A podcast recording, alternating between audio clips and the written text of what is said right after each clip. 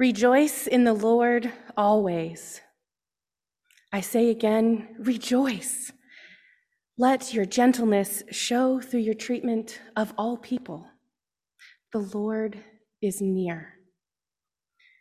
Do not be anxious about anything, but in every situation, present your requests to God by prayer and petition with thanksgiving.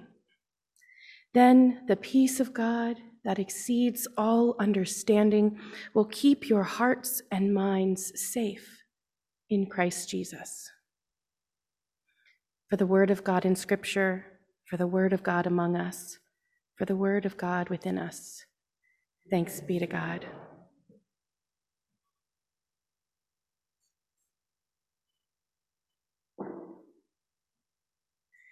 Let's sing together again. And if you feel comfortable standing, I invite you to do so. Number 797 We are people of God's peace.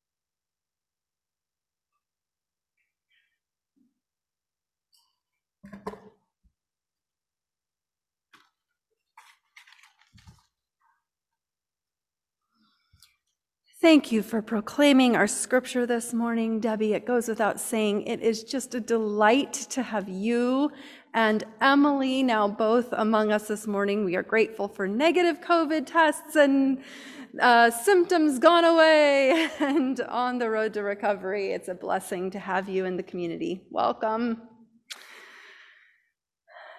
Today, with this text from Philippians, we bring a close to our narrative lectionary year. Narrative lectionary, which many of you will recall, we began back on, in September, starting in Genesis 1. This is our fourth year doing the narrative lectionary. And so each September we have started at the beginning of Genesis. And this year is no exception. So last September we started in Genesis. We moved through the first five books of the Hebrew Bible, the Torah. We moved through the prophets. We arrived at the Gospel of John just in time for Jesus to be born at Christmas time. We moved through the Gospel of John, through the story of Jesus' life and through his death and his resurrection. Then we moved into Acts of the Apostles and heard the story of those first Jesus followers and finding their way to community with one another and the coming of the Spirit, empowering them to be this new thing together. And then we moved into Philippians, a letter from Paul sent to the church at Philippi. So we've been on this journey together, all of us. At whatever point you joined us on that journey, however many of those Sundays you were party to, even if this is your first Sunday worshiping with us, this is the journey we have been on, and we have come to the culmination of this year's narrative lectionary journey with these words from the close of the letter to the church at Philippi from Paul. These words, as you could hear them proclaimed so beautifully through the body and spirit of Debbie, these words are lovely. There was a, um, a lectionary commentator this week who said, These are the sort of words that you would read to a child at bedtime. It's just a, a blessing. And having just spent some time bedside with our dear sister Maxine as she passed on into the arms of Jesus, as her sister Donna said, they're the sort of words that you would read sitting bedside as an elder passes into the new world from this world. They're a sort of benediction in that sense a benediction, a blessing, and a sending. Now, a benediction I have been thinking about this week is a little bit like a semicolon. Bear with me for a minute. I have a friend who um, uh, shared with me just this week a joke that she herself created, and I would like to share that with you this morning. Uh, so, an apostrophe and a comma decided to go to couples counseling. I mean, the apostrophe was just getting a little possessive, but the comma just wasn't ready for things to end. And then she said, you know, there just aren't enough jokes about punctuation, period.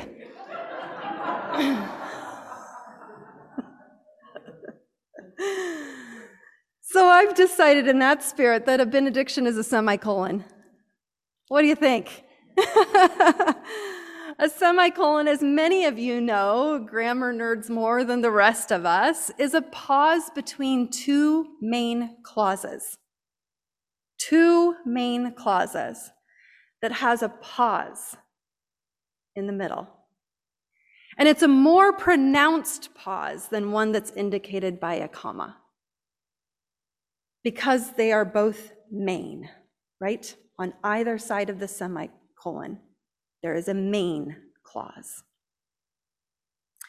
And so I think of this benediction as a semicolon, as a pause between the main clauses of life and death. Sitting bedside with Maxine, a benediction. I think of benediction as a semicolon, a pause between the main clauses of worship and life, the rest of life.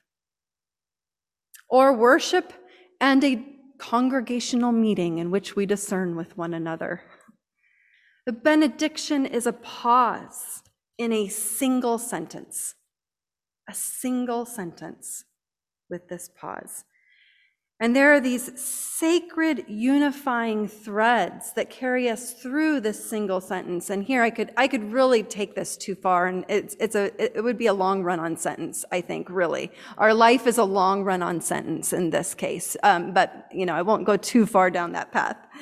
But it is a single sentence with this unifying sacred thread from scripture. So the scripture we hear proclaimed in the voice of Debbie to the covenanting, the words that we will speak aloud together and the actions that we will take with one another through communion as we receive bread and cup with one another as a community. And then the thread continues on even into our discerning as we gather for congregational meeting and all of our meetings, the meetings in which we engage the ministry of this church with one another.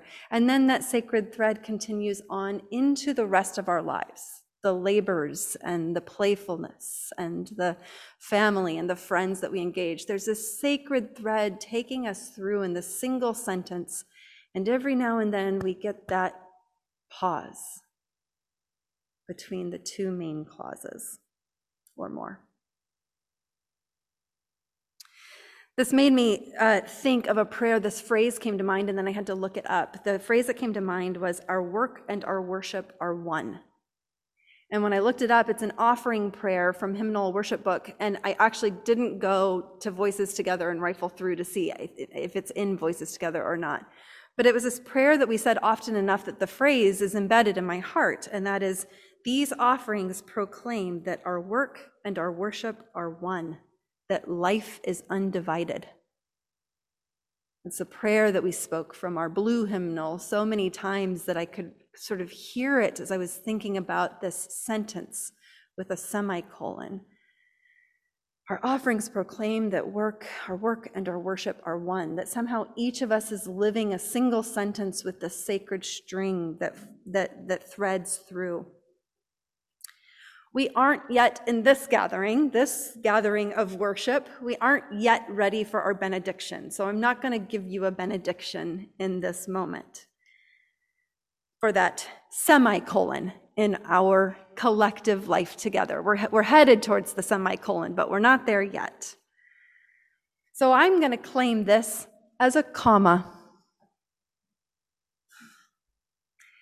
Not as pronounced as the semicolon in its pause, but a pause nonetheless.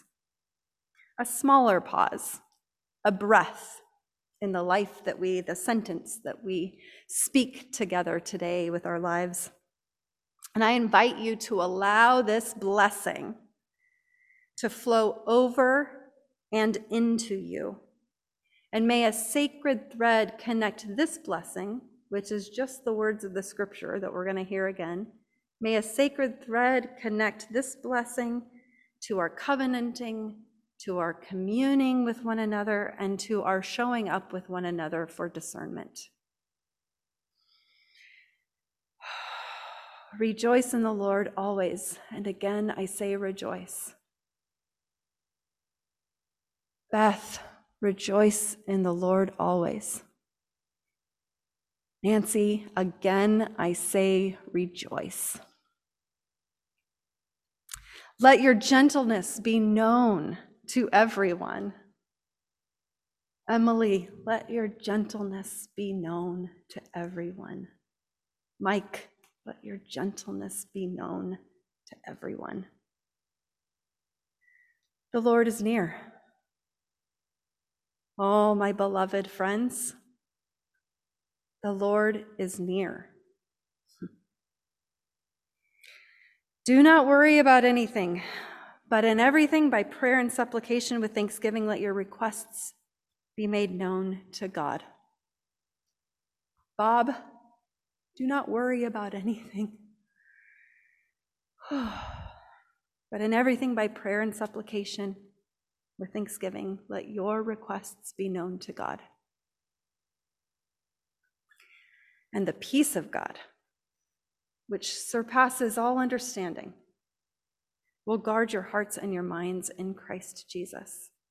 Annalena, the peace of God, which surpasses all understanding, will guard your heart and mind in Christ Jesus. Lene, the peace of God, which passes all understanding, will guard your heart and your mind in Christ Jesus. Pete, the peace of God, which passes all understanding, will guard your heart and your mind in Christ Jesus. Each one of you and us together, the peace of God, which surpasses all understanding, will guard our hearts and our minds in Christ Jesus. Thanks be to God. And a comma, amen.